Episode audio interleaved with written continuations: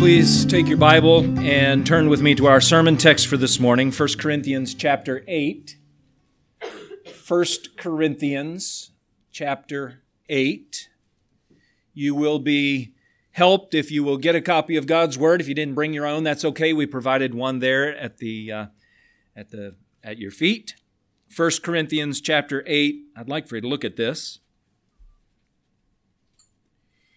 We've said a number of times that Paul divides this letter to the church at Corinth with a simple little phrase, now concerning, because he's referencing a letter that they wrote to him and he is responding. Notice at the beginning of chapter 8 that we have come up on a new issue. Do you see? It says now concerning, and it gives us the next issue that Paul is going to deal with. Now concerning food offered to idols. Food offered to idols. Now, you've, if you've been around church very long, you probably heard about this issue. If you haven't been around church very long, you're probably thinking, this is weird. This worship service was going so well, and now we're going to talk about something very weird food offered to idols. Well, in the city of Corinth in AD 54 56, just like much of the Greco Roman world, Corinth was full of idolatry. Corinth had temples to many gods. And sacrifices were made in those temples, and then that meat was sold at market. Now, the meat was not good or bad, right or wrong, in and of itself. It was just meat. But it was offered to idols.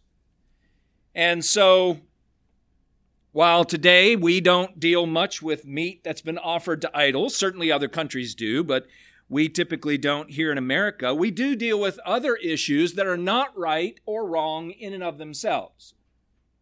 And that is one of the major applications of this text is we deal with stuff that's not right or wrong inerrantly, in and of itself. And Christians disagree with whether they should be involved in that activity or not, just like here in Corinth. It seems that some Christians thought that they should and could eat the meat offered to idols, and some did not. And so, what we do with this text is we often apply it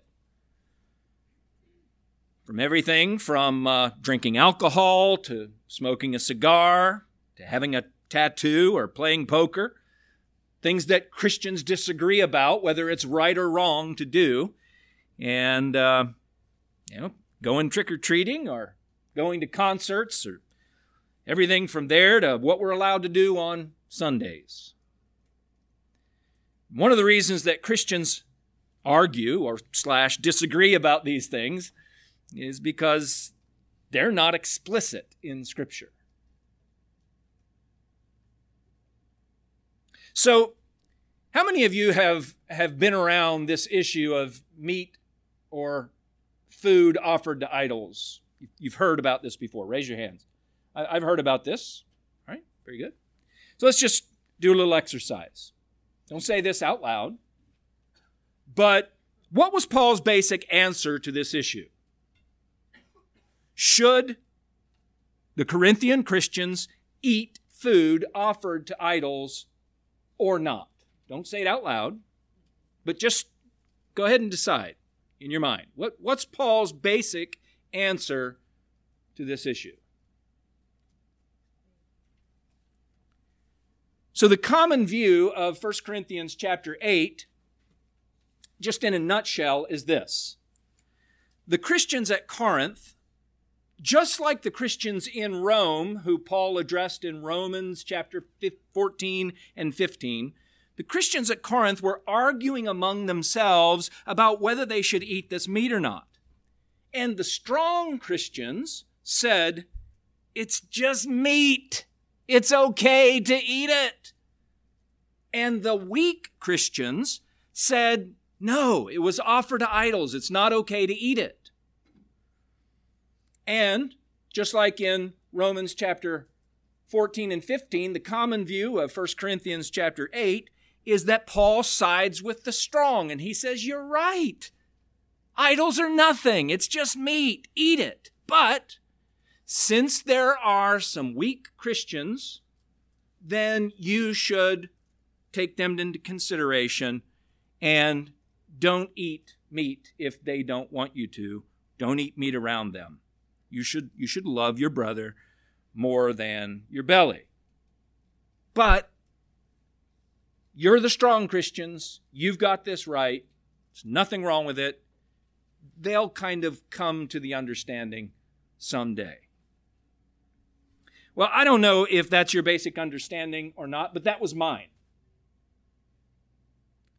And I came to this text this week and I thought, all right, I know where this is going. 1 Corinthians chapter 8. Food offered to idols. Idols are nothing. It's just meat. We can eat it. I was wrong. And maybe you are too.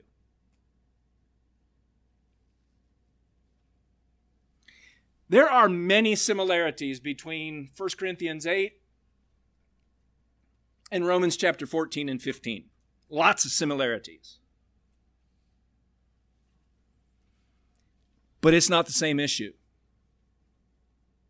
We don't have time to go into Romans chapter 14 and 15, but I would encourage you to read it later today. It's not the same issue at all. And it makes a world of difference the outcome. Now, here's one big similarity they're both about food.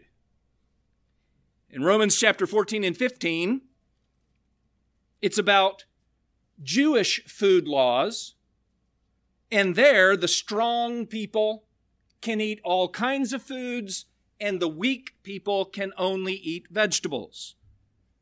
But in 1 Corinthians, it's not about all kinds of food. It's specifically about food that was offered to idols.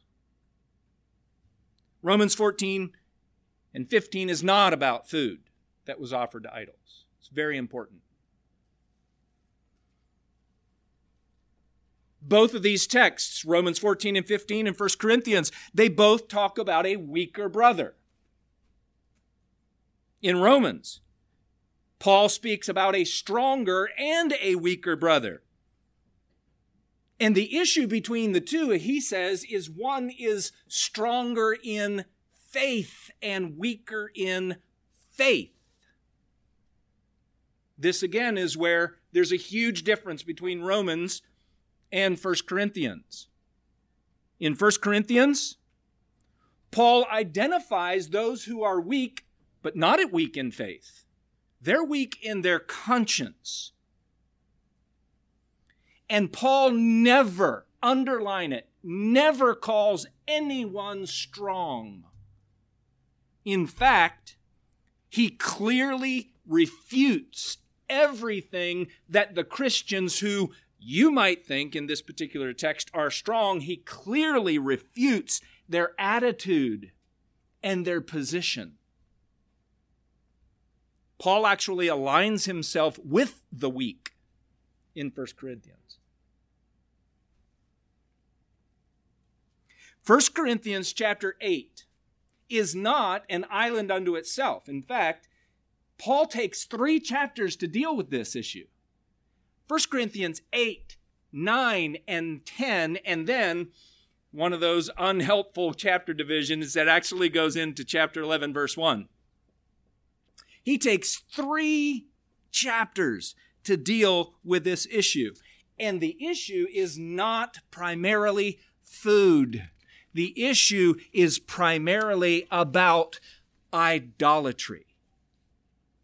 This is about food offered to idols. Whereas in Romans 14 and 15, it's about food.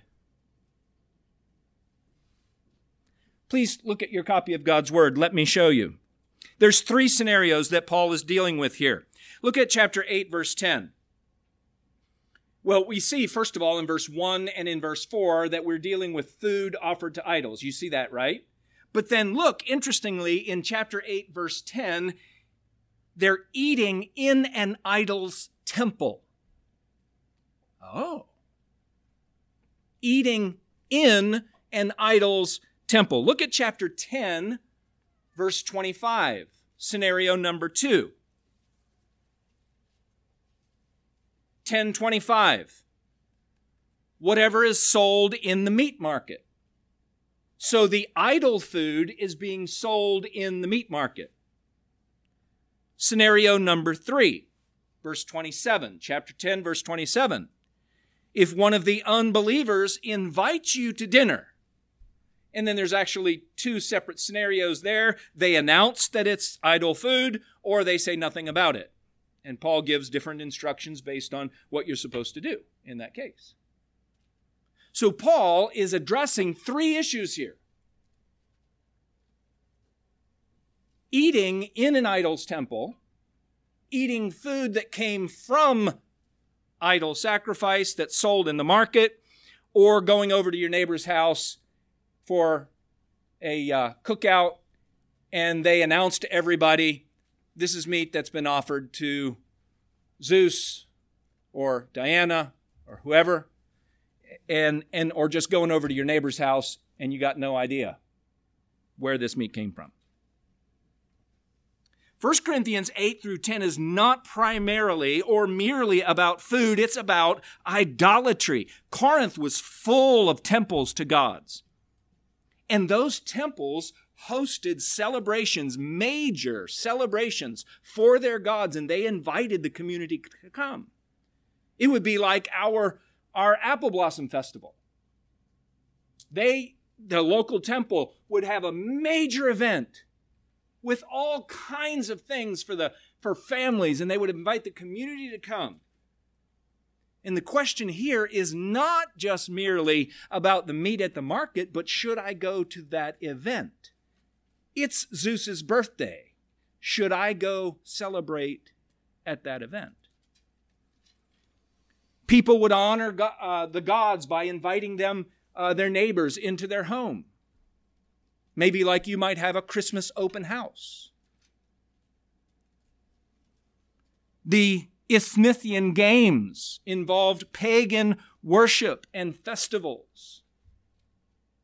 And when the Olympics, quote unquote, the Isthmian games came to town, should the Christians be involved in the pagan practices that were going on in those games? If you were of any kind of stature, if you held any kind of political office, if you had if you were the head of a business, there were there were major partnerships guilds that were built around the gods.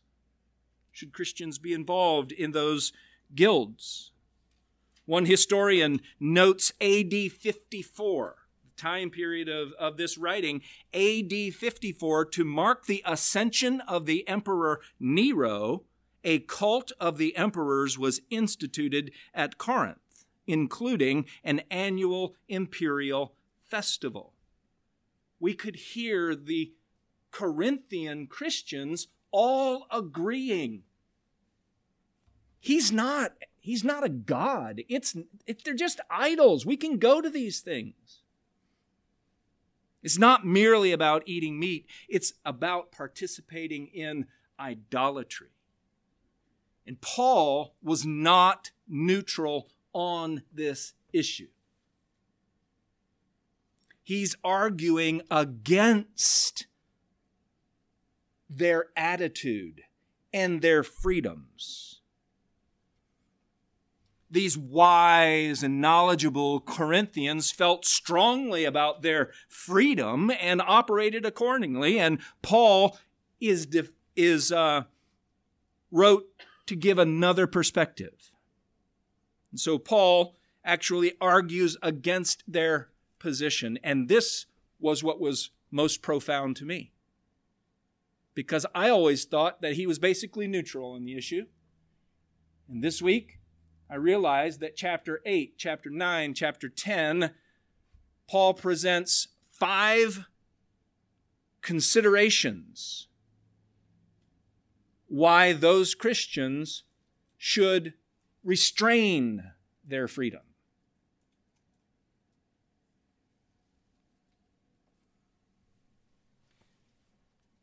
Paul wasn't neutral because the apostles had already spoken to this issue. Do you know that?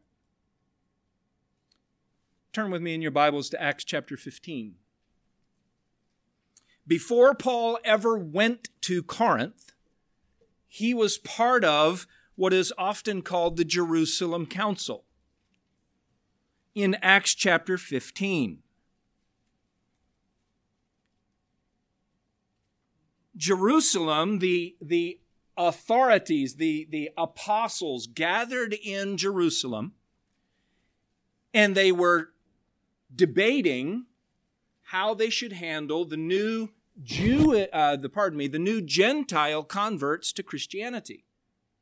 People like Corinthians, Galatians, those who lived in Ephesus and Philippi and Antioch. They're different than Jews. What should they become Jews? Should they be circumcised? Should they take on the Mosaic law? Or, or how do we navigate this? Look at chapter 15 in Acts, verse 2. Paul and Barnabas and some of the others were appointed to go up to Jerusalem to the apostles and the elders about this question. Look at verse 6. The apostles and the elders were gathered together to consider this, ma- uh, this matter. And look at verse 7. There was much debate. Peter speaks, Paul speaks. Verse 13. After they all finished speaking, the big dog replies, James Brothers, listen to me. Verse 19 My judgment is that we should not trouble those of the Gentiles who turn to God, but should write to them. Could you please read the next line with me? Verse 20 should write to them to abstain from the things polluted by idols and from sexual immorality, and from what has been strangled, and from blood. If you read the rest of it, which we're not going to do here today, it was codified into a letter, and then that letter was sent out with the various teams who went all over the place, including uh, Paul and Barnabas. They took his the letter. The Jerusalem council had already spoken on this issue idol worship was so prevalent in the culture. The Gentiles were coming to Christ out of formal idolatry, and the apostles speak. Abstain from things polluted by idols. Paul takes one of these letters out. He refers to it in Acts chapter 21. You can read it later. Look at it, Acts 21. He refers to that letter. And then lest we think it was only the apostles who were making sort of an arbitrary decision here. Jesus speaks to this issue in Revelation chapter 2 twice. Look at it, Revelation chapter 2. The famous seven churches where Jesus speaks and, and, and talks about the things that he's pleased and specifically the judgment against them. Verse 12, to the angel of the church at Pergamum, write. So to the church at Pergamum, Jesus says this, verse 14, I have a few things against you. You have some there who hold the teachings of Balaam, who taught Balak to put a stumbling block before the sons of Israel so that they might eat food sacrificed to idols and practice sexual immorality. Verse 16 repent.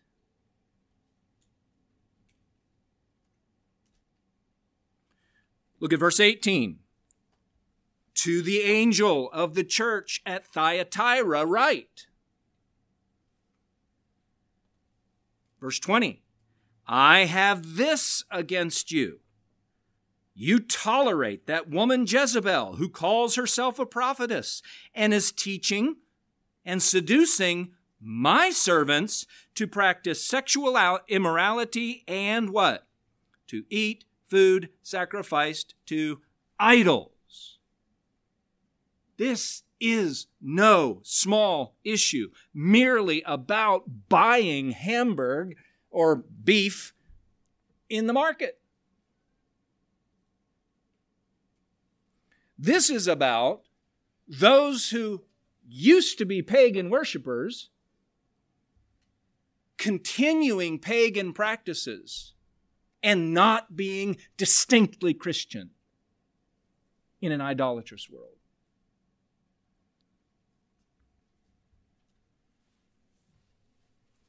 So rather than just thinking about alcohol or cigars or tattoos or whether we allow our kids to trick or treat or not, let's ramp this up a little bit and let's imagine a scenario for us, say something like, My daughter's getting married. The most beautiful venue in town, the most beautiful place where all of the cool kids get married is the local Catholic Church. Should I have my daughter's wedding at a Catholic church?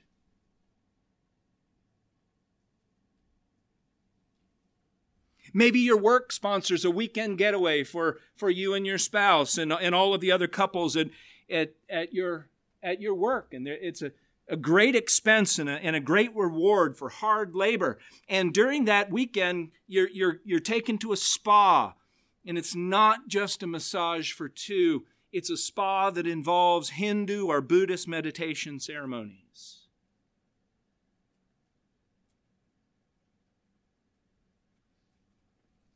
Maybe there's a community barbecue in your neighborhood, sponsored by Pride.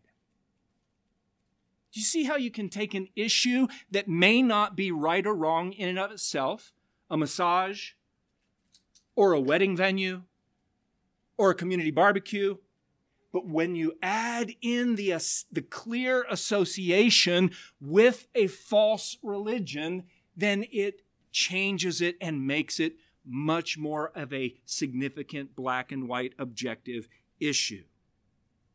So, yes, there are so many things that Christians disagree about. There are so many gray areas. There are so many things that are not inherently right or wrong that you and I have to dis- make discernment. And this text applies. But let's not miss the major point. God, through his apostles and through the Lord Jesus Christ, has already spoken to this issue do not eat food sacrificed to idols. And so Paul deals with the church. He gives them five considerations that restrict Christian freedom. That is totally different. You have to understand how many hours of study that it took me to come up with that one little phrase five considerations, and I'm not asking you to pity me. This is really helpful to my soul. I want to get this right. Because before I thought Paul was coming in neutral. He was going to give some guidelines to how to make decisions on gray areas. Brothers and sisters, no. He's trying to say, you think you're free? Don't be that free. you're not that free. It's not okay. Restrict your freedom on an issue that you're right. You're right. Idols, they're nothing. It's just meat. But this is a bigger issue than that. Five considerations that restrict Christian freedom, or let me give you a couple of subtitles. Why something that's not inherently wrong might not be right for you. Uh, or another subtitle. Five things that are more important than your freedom. Most of the rest of this sermon is going to be showing you those five points. I want you to see the big picture. But this is three chapters worth of stuff. I'm not going to gloss over three chapters worth of stuff. So we're actually going to have five sermons on this issue. Today is point number one. I'm going to give you the overview, and then we're going to deal with point number one. And I'm going to do it very briefly because it's the easiest one of them all. But then the next four weeks, we're going to pick up the next four points because they are loaded with God glorifying theology, gospel saturated truth, and really practical help for every one of us as we live a Christian life clearly associated with Jesus in a very pagan world. Paul's point, chapter 8 through 10, five considerations that restrict Christian freedom. Number one, chapter 8, verse 1 through 13. Consider your weaker brothers. Consider your weaker brothers. Here's the key text. Look at verse 9 and verse 13. Verse 9 Take care that this right of yours does not somehow become a stumbling block to the weak.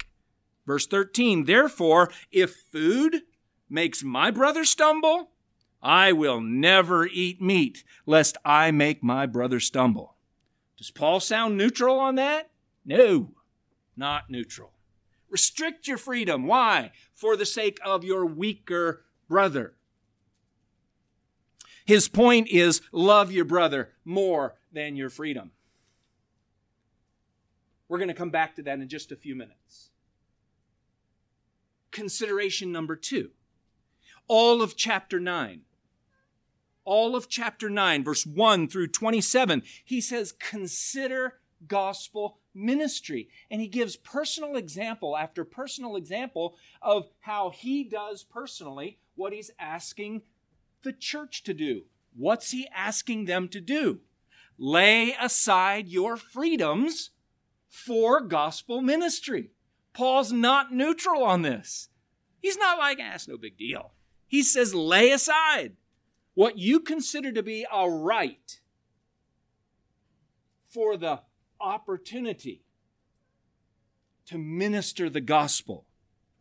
The, the, key, the key verse here, if you just want to circle it, is verse 22 and 23 in chapter 9.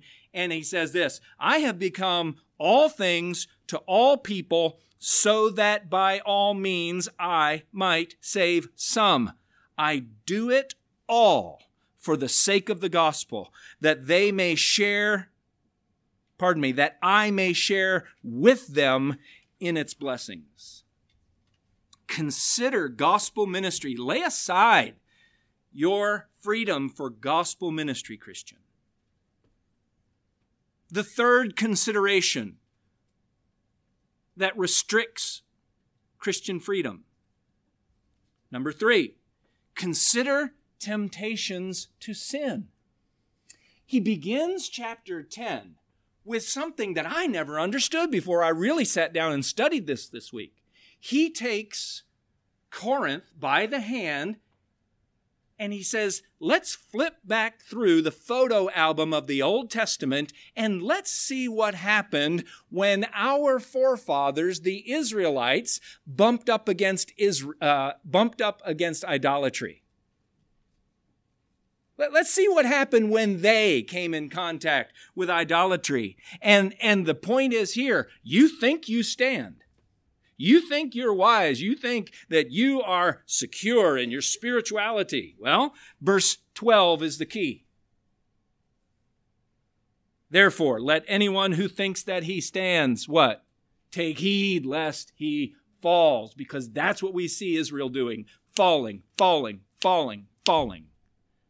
You can't handle your temptations, friends. Consider the temptations to sin. Be careful, be careful that your freedom doesn't lead you to sin.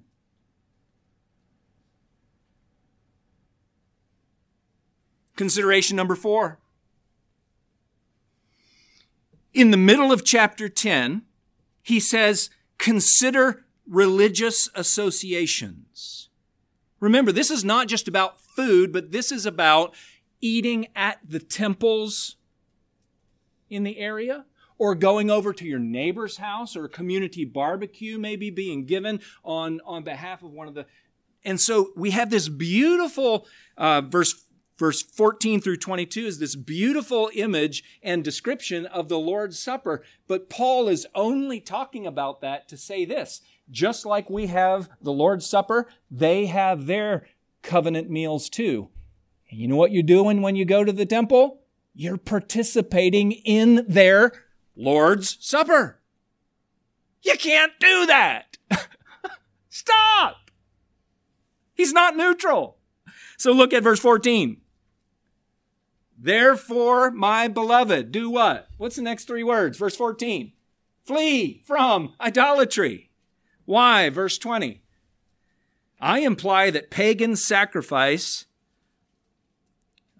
pardon me, I imply that what pagan sacrifice they offered to demons and not to God. I do not want you to participate with demons.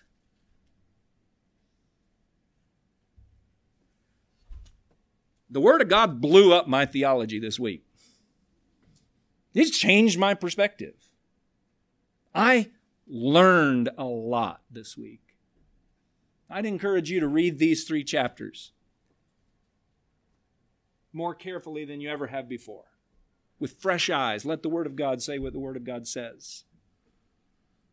The fifth consideration that restricts Christian freedom is the one that most of us go to to say, it's okay, it's just meat. At the end of chapter 10, verse 23 through 11, Paul says, Consider the circumstances. And he here tells them there are times when eating meat offered to idols would not be wrong. You know when those two times are? When you got no clue you're eating a meat offered to idols. It's not labeled, and your neighbor doesn't announce it. But clearly, if you read the last part there, 1023 through 11 he says, if your neighbor announces it, don't eat it. If you look down there and you see on sale, meat offered idols. Don't do it. Why? Consider the circumstances. Because verse 31 whether therefore you eat or drink or whatever you do, do all to the glory of God.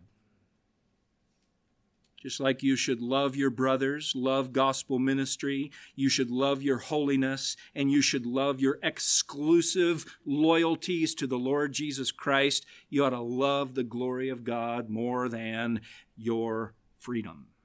Govern your freedom by the good of others and the glory of God. That's an overview of three chapters, and that is awesome. I, I hope that you will go and study, but I hope you also come back for the four sermons that we go through these, not next week because that's going to be the resurrection theme. I didn't figure we wanted to do food offered idols on Resurrection Sunday when, okay, there you go. Can I just go back and deal with point number one now, just for a few minutes? Point number one. We come to our text. And in point number one of, of Paul's five considerations, five things you can, should consider, he begins by setting up the issue. So let's read verse 1 through 3. Now, concerning food offered to idols, we know that all of us possess knowledge. Circle the word knowledge. This knowledge puffs up, but love builds up. If anyone imagines that he knows something, he does not yet know as he ought to know. But if anyone loves God, he is known by God we can see that Paul is contrasting knowledge and love. And Paul is talking about what you think you know. Remember, Corinth thought they had knowledge and wisdom. Paul is saying, You think you have knowledge about this issue, but your knowledge is ignorance because your knowledge doesn't result in love. Knowledge is never an end in itself. Knowledge always is to be used to love God and love others. The Corinthians claim to possess knowledge, but this knowledge only puffs them up.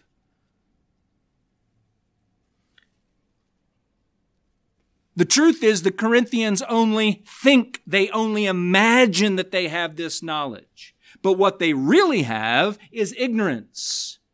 And that's proven because they don't love. Listen, friends, it's not what we know that's most important, it's that we love. Those who pursue and use knowledge for self-centered purposes are puffed up in pride. They use their knowledge to build themselves up. But those who love God prove that they belong to God by loving others. And they use their knowledge to what? Build others up. May we, Bible studying, theology loving Christians, take note of this because we want to get all the good theology and all the knowledge that we can possibly get. But does it actually result in us loving our brothers and sisters more? Does it actually result in us loving our neighbors or despising them? Do we use the knowledge that we have to build others up or beat them down?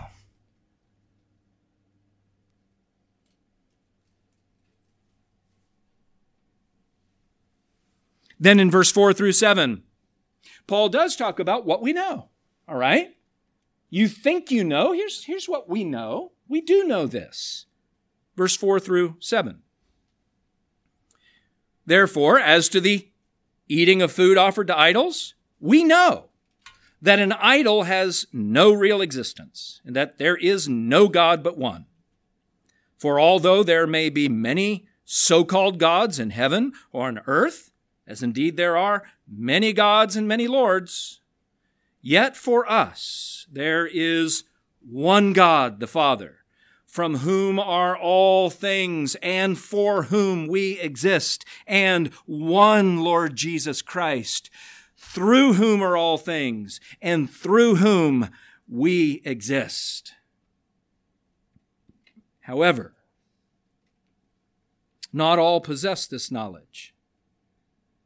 But some, through former association with idols, eat food as really offered to an idol.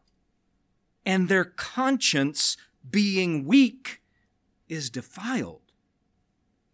Food will not commend us to God.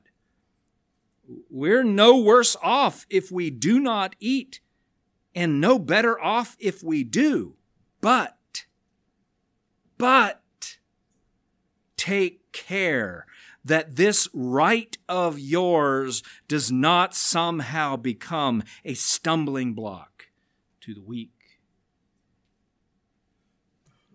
You want to talk about what we know? Here's what we know. Here's what we know about idols they're nothing. You're right, they're nothing. Here's what we know about God there's only one God and one Lord Jesus Christ through whom everything exists and for whom everything exists. And all Christians, all God's people said, Amen. We know that. But here's what we also know about our brothers. Not everybody knows that. And some people used to be idol worshippers. And they can't go back to Zeus's temple and feel comfortable like you can. They're just going back to have communion again. They can't eat that meat. like you think you can, like you have the right to, like you have the freedom to because of your knowledge. You know idols are nothing, it's just meat. Eat the meat. So, what we understand is there are some of our brothers and sisters who used to be associated with those things so strongly that it is a conscience issue for them. They would be going against their conscience to eat that or go there. Do not ever violate your conscience, brothers and sisters, and do not ever cause somebody else to violate their conscience. And so he says, You take what we know, and then let's add to it love. Verse 9 through 13. Take care that this right of yours does not somehow become a what? Stumbling block to the weak. For if anyone sees you who have knowledge eating in an idol's temple, Will he not be encouraged if his conscience is weak to eat food offered to idols? And so, by your knowledge, this weak person is destroyed. The brother for whom Christ died. And thus, I can't emphasize the strength of these words strong enough. And thus, sinning against your brothers and wounding their conscience when it's weak, you sin against Christ. Therefore, bottom line, if food makes my brother stumble, I will never eat meat lest I make my brother stumble. John Calvin he said about this particular section You have a correct judgment in the sight of God. and if you were alone in the world, it would be as lawful for you to eat of the things offered to idols as of any other kinds of food. But consider your brothers. You have knowledge, they're ignorant. Your actions ought to be regulated not merely according to your knowledge, but also according to their ignorance. But, friends, that's not how most of us want to operate. We just want to do what we think is right. And this is silly. Yeah. Love your brother more than your freedom.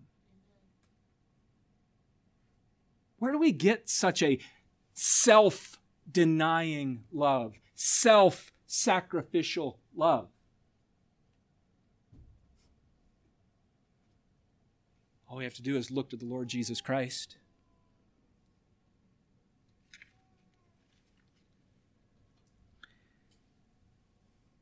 Paul says, Walk in love as Christ loved us and gave himself up for us, a fragrant offering and sacrifice to God. Do you love the cross? Do you love the Lord Jesus Christ? Do you love the sacrifice that Christ made to save your soul? Do you love that Jesus loves you? Then love others the same way. God's love for us compels us not just to love others, but finish the sentence to love others what? more than ourselves. More than ourselves. Jesus said, This is my commandment that you love one another as I have loved you. And greater man, pardon me, greater love has no one than this that someone lay down his life for his friends. I love the next phrase. You are my friend.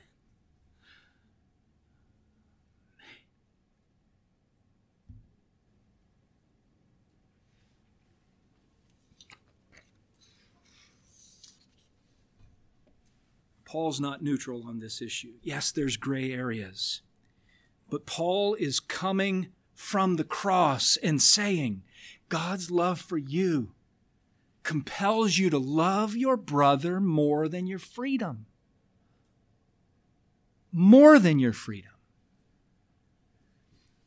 And so, for the vast majority of three chapters, he says, restrain, restrain, restrain your freedom. And then he gives a few areas over here where it would be entirely appropriate to exercise your freedom. But, but what I learned this past week is opposite of how I live so often.